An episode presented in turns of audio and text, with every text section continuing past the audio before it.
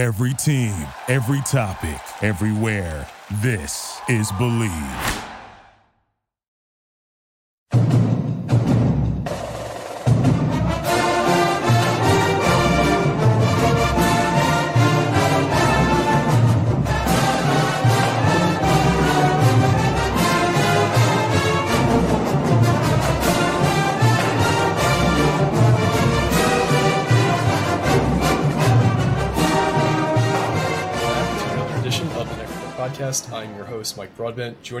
Once again is Trent Condon from the Locked on Iowa Podcast. Thanks for joining us again. Yeah, good seeing you again, Mike, and excited to uh, talk about this battle between, well, two teams. How about that?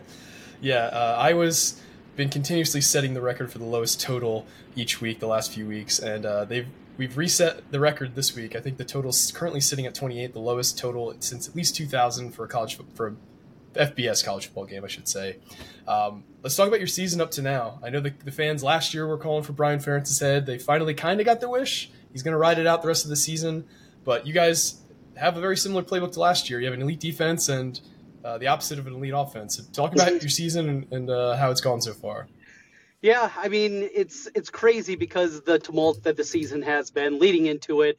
So the former athletic director, as he departed and was basically forced out the door, Gary Barta. He put in this basically a drive to 325 is what we called it, as Iowa had to average 25 points per game for Brian Ferentz to have his contract renewed, the offensive coordinator. It was a long time coming. It was certainly a guy in Brian Ferentz had never had any play calling duties. There was never anything in his past that showed that he would be any kind of play caller. I was dead set against it from the get go and uh, was very outright in my thinking of that and have been proven right. And though things have been okay, you know, after the first year, his second and third years were okay offensively. It still felt like Iowa left a lot. And, you know, that's the part when you look at kind of this whole thing in its totality is, oh, Iowa's seven and two. They're in control of the division once again this year. Yeah. And you should be happy with that, right? But when I look back at this past seven years for Iowa, even if they get to Indianapolis this year, for me, it's still what could have been because I was always been good, defensively, you know, during the Ferentz era. It's something that they've always been some very solid, but they've gone from always a really good defense to an elite defense and special teams, good special teams to elite special teams. And if you just had a competent offense during these last seven years, what more could have been there? They're in the top 10 in the country in terms of victories during that time of period. But you have the big wins against Michigan, against Ohio State, against Penn State. They've had those wins, but the consistency just has not been there. And that's what I continue to go back on. And, and it's cratered the last two years, including this year. The injuries have been really a big story also this year, where not many people were happy about Brian Ferentz coming back for another season. But with the addition of Cade McNamara at the quarterback position, you bring in Erick All, you have two elite level tight ends, an offensive line that was finally veteran for the first time in three years coming back this year, a couple of wide receivers coming. Like, it felt like the offense was at least going to be okay. Not even close, though. Yeah, so let's talk about uh, your current injury situation. Obviously, you've got Cade McNamara out for the year, Erick All out for the year. Your number two tight end, whose name escapes me, I believe, is out for the season. Uh, your wide receiver one, Diante Vines, is banged up. You got four offensive linemen banged up. Who is out? Who is in for this game? Just run through the, the walking wounded you guys got. Yeah, so McNamara tore an ACL. He's out for the year. He got injured right before the season, a couple of weeks in the only open practice that we get in the preseason on Kids Day. So he got hurt in that one and then tore his ACL in the fourth game of the season. So quarterback has been different. That's been definitely a rough one. Um, the tight end position, Luke Lachey, his dad, former uh, Ohio State. In fact, he's the uh, radio guy for Ohio State. Really great player back in the day for them played in the NFL for a long time. Lachey was trending that direction along with Erick All. And then you mentioned the offensive line. And this offensive line has been better this year, still not very good and not up to the standard that I was built themselves on in the last 25 years. But it was definitely a piece that this offensive line now that wasn't very good, now it's banged up on top of it. Mason Richman's their left tackle. He's been banged up basically all year. He exited the game, came back in, gave up a sack and a strip fumble against Northwestern a week ago. Uh, their center, Logan Jones, who's been playing at a high level this year, he had a concussion. Uh, we'll see concussions, as we know. You don't really can't really read any, anything into it until we get to the game on Saturday. So you have that component. Rusty Feth, one of the another transfer that they got from Miami of Ohio, he got banged up in the game, and they were so wounded he had to come back in the game, even though you could tell he was not right. So we'll see what they look like up front, but it's an incredibly scary situation. A team that struggles so much as it is offensively and hasn't been certainly a great offensive line as banged up as they are. I like to do a deep dive on every team that we play in terms of look at where they rank amongst college football teams.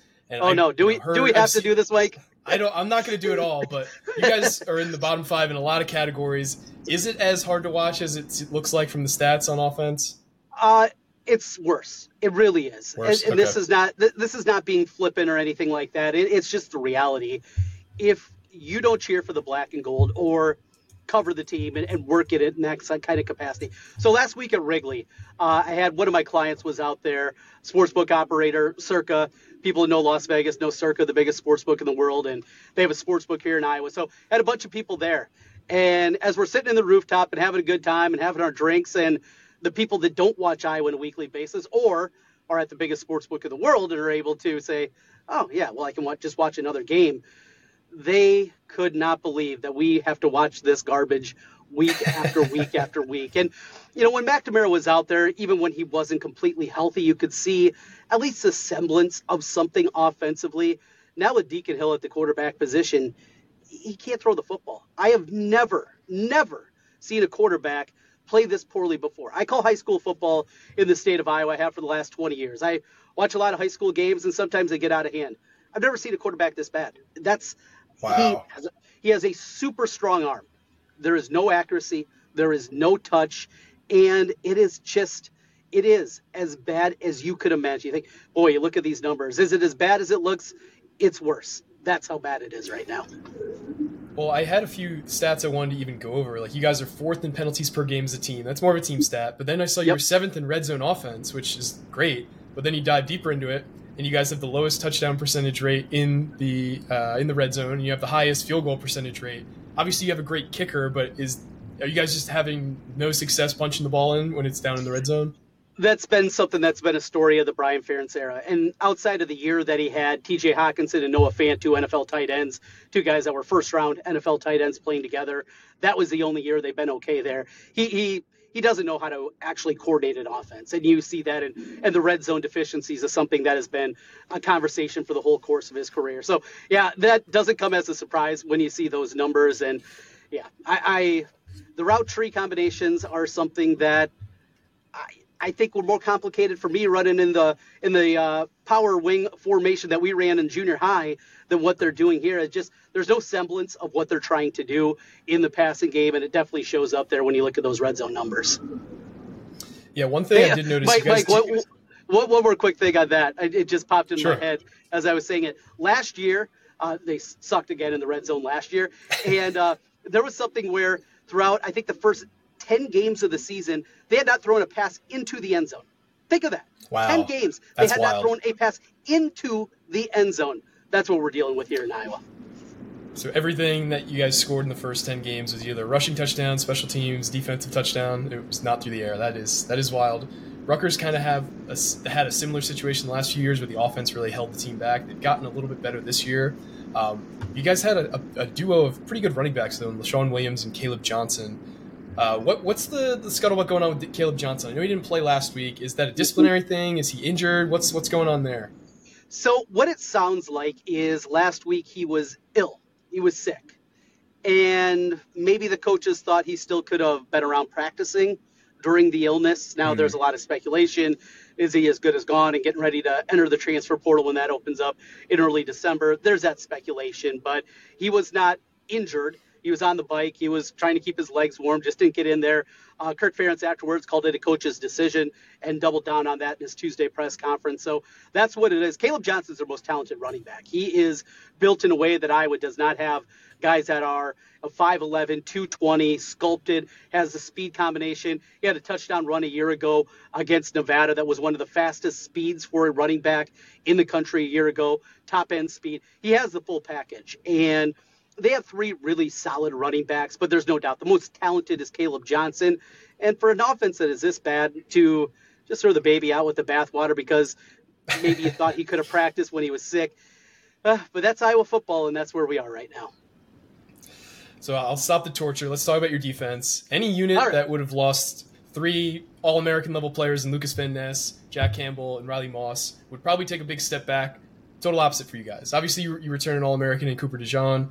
Cooper DeJean, I'm sorry if I'm mispronouncing that, but it seems like you guys just had, you know, a total like one to one replacement for Jack Campbell and Jay Higgins. You got incredible interior defensive linemen. You got really good safeties. You know what? Where, where do you put the credit for how this defense was able to just like not only like keep momentum going forward, but seemingly like get even better after losing so many studs? It's crazy to think, and, and really, this is something that they have just continued to build on at the beginning, through from the beginning of the year. In the first month of the season, they were still fine. You know, this was still a pretty good defense, but it was just not up to the standard that Phil Parker, the defensive coordinator, had built over the last few years. They had gone up to such a level, and they were, for Iowa standards, definitely pretty average early on in the year. Jay Higgins, though, has been the consistent. And remember seeing Jay early in his career. He was just a guy, right? Playing special teams. He played late in the games at linebacker. Didn't look like he had the speed probably necessary to to be an impact kind of player. He got thrust into the role a year ago. Justin Jacobs got injured, who's now at Oregon, really talented linebacker. He went in there, and all of a sudden you see him play a little bit, and oh, maybe he got something here. But to anybody to think that he was going to put together this kind of season, a second in, in the NCAA in tackles, he's sideline to sideline. He is all over the place. He's making all the right calls. He's doing everything you want from a middle linebacker. And then his uh, mate on the outside is Nick Jackson. Nick Jackson was through the transfer portal, a Virginia kid, racked up three straight 100 tackle seasons with the with the Cavs, but he was a middle linebacker, and they had to shift him outside. He struggled early in the year. There's still times you can see he's a middle linebacker playing outside. His speed's okay. I wouldn't put it at an elite level, certainly, but he's really come on there, and it's just the rest of the defense, the way that this team has played, game in and game out. Now, the the building that they have made, the improvements that you see every single time Xavier Nwankpa is their probably you know most talented guy coming out of high school. It's a rare five star that they got. And he's playing with a wrist injury. We don't know exactly what it is or a hand injury. He's got a big cast on there, but he's still continuing to play much better as the season's gone on. You mentioned DeJean on one side, who's an All American, and then you couple it with Jermari Harris that gets picked on a little bit more because he got Cooper DeJean on the other side. But Jermari Harris is a really talented player in his own right. It's just top to bottom, one through 11, a really good defense, and that's what Phil Parker puts on the field every single year. So the highest rated guy, according to PFF, you guys have on your defense surprised me a bit because I haven't really heard much about him. Sebastian Castro. Tell us about him. He's the number three ranked corner. He's got a 90.1 grade. He's got three picks on the year. Is he a guy that kind of emerged out of nowhere? Yeah, another guy that we saw play a little bit a year ago. So he took over the cash position, which Iowa evolved okay. this about five, six years ago. And instead of running their traditional 4 3, you know, in fact, I was just uh, talking to a client a little bit earlier about this. Is we remember a game back in 06 against Ohio State, and Anthony Gonzalez, their great slot receiver, felt like had 17 catches in the game because we had a linebacker guarding him. And and with the mm. evolution of football, Phil Parker, uh, this is something that the defensive staff does that apparently doesn't work for the offensive side, is he knew they had to evolve. So instead of being a 4-3 team, we're basically going to be a 4-2-5 and that cash position. They've had a couple of different guys that have done it. Amani Hooker. You see him playing right now for the Tennessee Titans. He's had a really nice career. He was the first one that kind of took over in that full time role. Dane Belton, who now plays for the Giants, he took over. Two different kind of guys. Castro was more outside safety, I guess, in that role is how you'd put him. And it's funny because PFF has him listed as a cornerback. He's not close to a cornerback. I mean, this is a big no. safety is really what he okay. is. And, and I see the same numbers that you do. And but he can make plays. He is a hard hitter though. His physicality is what sets him apart. And and in terms of this new position over the last six years, he is definitely the most physical of the guys. Had a pick six against Iowa State that put that game away on the road earlier this season. He's a really, really good player. Chicago suburban kid that they got, kind of one of those recruits you looked at not a bunch of big offers. You know, they beat MAC teams in like Illinois for him, and all of a sudden he's out there and playing at an All-American level this season, and and that's what the Iowa defense does. Yeah, you guys, some the metrics for the defense. I will mention these because they're not as depressing. Fourth in scoring defense, 17th in total defense, fifth in defensive passing efficiency, sixth in red zone defense, it seems like you obviously you guys have a great defense, but it seems like you guys don't really create a ton of splash plays. Don't have a ton of sacks. You don't force a ton of turnovers. I know you're on a several game turnoverless streak. Is that a good read on the defense? You guys just kind of like stop everything, but don't really make that like big sack on fourth down, third down, or you know get that big interception. Yeah, it's been a big talking point this year. And in fact, I mentioned the first month of the season where they were not playing up to the Iowa standard defensively, and the defensive line got together. And since then, they played at a much higher level, but they have not been forcing the turnovers that they normally do. And that's been really the great equalizer for Iowa throughout the years is their ability to generate turnovers, and that has not happened. They have not got to the quarterback at the same level. You'll see Phil Parker because of that dial up more pressure than he normally does. Their uh, their blitz rate is a lot higher than it is in most seasons, where sometimes they're down in the teens, usually around the 20% mark, and that's upward towards uh, the 30 30% mark this season. So they're dialing up more pressure this season than they normally do. And I think that's a reason that the defensive line has not been able to get to the quarterback. But stout against the run, they've been really good there. And I think they're fine putting some guys on islands because they believe in their coverage abilities. So, yeah, it's fair to say this Iowa defense is still really good. But the one thing they're not as good as they normally are is generating both the sacks and the turnovers that we've grown accustomed to. And normally I don't spend a ton of time talking special teams, but I feel like Iowa warrants it. Arguably the best punter in the nation, Tory Taylor. Arguably the best kicker in the nation, in Drew Stevens. You have an All-American level punt returner, kick returner in Cooper DeJean. Talk about how you know how big of a component special teams is to Iowa's success this year. It's huge. And LeVar Woods is somebody that a lot of people are clamoring whenever Kirk Ferentz decides to retire to become the head coach. He is a guy that played at Iowa, played in the NFL for a long time, and he took over as the full-time special teams coordinator about seven, eight years ago. Kind of thrust onto the scene. They had some trick plays in there. They got people excited. They had a fake field goal attempt. They got people all riled up. And they've always had these kind of gadgety type of plays. That hasn't been as prevalent lately, but what you've seen – coverage units every single year, outstanding. And I know you guys' kick return numbers for Rutgers has been really good this year. That's something that you just don't even worry about with Iowa and what they've been able to do in terms of the coverage units. You couple that with they've had a couple of punt blocks this year, and then he mentioned the specialists. And Tory Taylor had a bad game for him last week. He's still incredibly good, and not just good with a powerful leg. And you guys remember that from a couple years back, and the punter that you oh, guys yeah. had. The punt off, we had, yeah, yeah, the, the versus off. Taylor, the All CU right. showdown. Yep. Yeah, but uh, his ability, it's one thing to have a powerful leg. His ability to pin teams inside the 10, inside the five yard line is a sight to behold. I have never seen a punter anything close to that. I grew up watching Reggie Roby for Iowa and then, of course, went on to have a super long NFL career. And he was a game changer just because of the power of his punt. But the power coupled with the accuracy of Tory Taylor is something great. And then Drew Stevens, you know, this kid that showed up a couple years ago, 150 pounds soaking wet. You're like, is this kid even going to be able to kick a 45 yarder? hits the 53 yarder to win the game last week against Northwestern. He, he's had kicks this year, 50 plus. He had one against Michigan State. The thing was two thirds of the way up the net.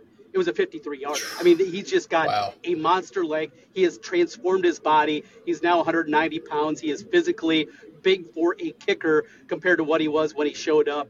He is an impactful player, and, and it's crazy. He has four misses this year, but I don't think there's anybody that doesn't have confidence in in the big moments that's when he's been at his best. If there's a pressure kick, you have a lot of confidence in Drew Stevens. Yeah, and you guys almost had a, a, a game-winning touchdown. I know it was a, a, controversial play at the end of the Minnesota game. You just saw how dangerous Cooper is as a punt returner. Has he been helping flip the field as well on the opposite end? Is he just returning every kick at least you know serviceably?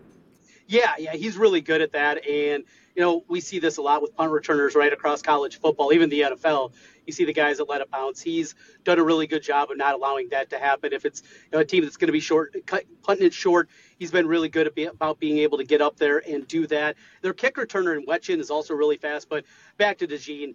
Um, yes, it was called back because of a stupid, stupid penalty against Minnesota.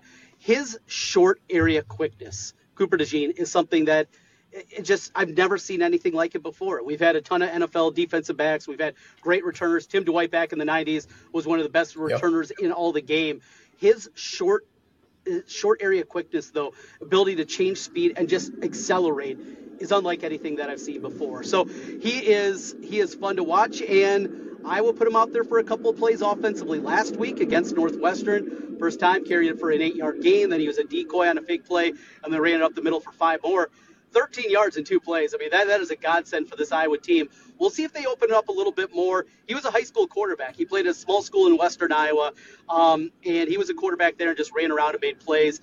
If they have something, maybe a wildcat type thing, where he has an ability to throw the football, maybe Iowa can steal a play and you know be able to pick up a chunk play. Something that's tough to do against this Rutgers defense, as we know, and something that definitely the Iowa offense needs. Yeah, I saw he played a few offensive snaps last week, and that caught my eye because you know it doesn't uh, to introduce that kind of stuff midway through the season just uh, very hard to deal with as a coach because you don't really get much film on it. So that'll be interesting. Uh, it sounds like you expect a little bit more of that this week. Uh, fill out, finish the sentence for me. Rutgers wins Saturday if.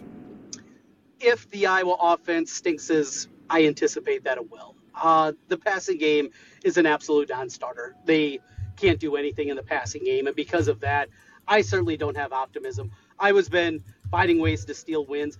This is the most talented team that I was going to play. Well, going back to the Penn State game and going forward, Rutgers is I don't think even close. The most talented team that they are going to face. And though the defense will play well, the special teams will play well, this offense is just so bad and so inept, coupled with the offensive line injuries. I cannot envision a scenario where Iowa gets over 150, 160 yards of total offense. That's where we are right now. It's that simple. Rutgers doesn't make a mistake, they win this football game. All right, with that said, let's hear your prediction. How do you see this game getting played out on played Saturday? Out on Saturday? I got Rutgers winning at 13-3. It's going to be low-scoring slugfest. We'll we'll give them a late field goal that puts it away. Clinging to a 10-3 lead, a late field goal puts it away. But yeah, I got Rutgers winning at 13-3, and the Boo Birds will be out in Kinnick Stadium. Though we got what we wanted in a firing of Brian Ferentz, he's still sticking around, so he'll be able to hear it another time for the Kinnick faithful. Yeah, I'm going to go with 17-13 personally. I, I think I'm giving you guys a, a little bit more credit it, it's a lot of points, but you guys have such a stud at kicker. I, you know, neither of our teams are uh, are against turning the ball over in really inopportune yeah. situations. We've lost three. We've had uh, all three of our losses. We've had a pick six go the opposite way that turned the game. So that's definitely in the cards, possibly. So uh, as long as we don't make any mistakes, I think we do find a way to win. But that's always out there for the taking. Uh, Trent, I really appreciate you coming on. You got to hop off. So where can the people find your work? Yeah, I uh, host a daily radio show here in Des Moines, in uh, Iowa on KXNO. I'm on middays 11 to 1, where you can catch it. It's called Miller and Condon. We talk a lot of college football. We talk a lot of just sports in general. We don't do a whole lot of the guide talk. We are the hardcore uh, sports guys on our station. We don't do a whole lot of that and a whole lot of gambling talk. And then each and every day, talking Hawkeyes on Locked On Hawkeyes is where you can find me there. Each and every weekday, talking that. And I'll be on right after the game with an instant reaction podcast. Awesome. Well, thanks again for listening, everybody.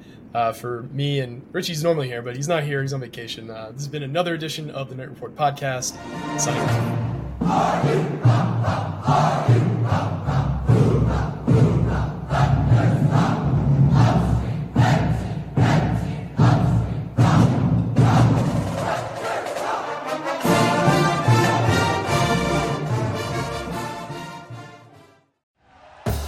Thank you for listening to Bleav. You can show support to your host by subscribing to the show and giving us a five star rating on your preferred platform.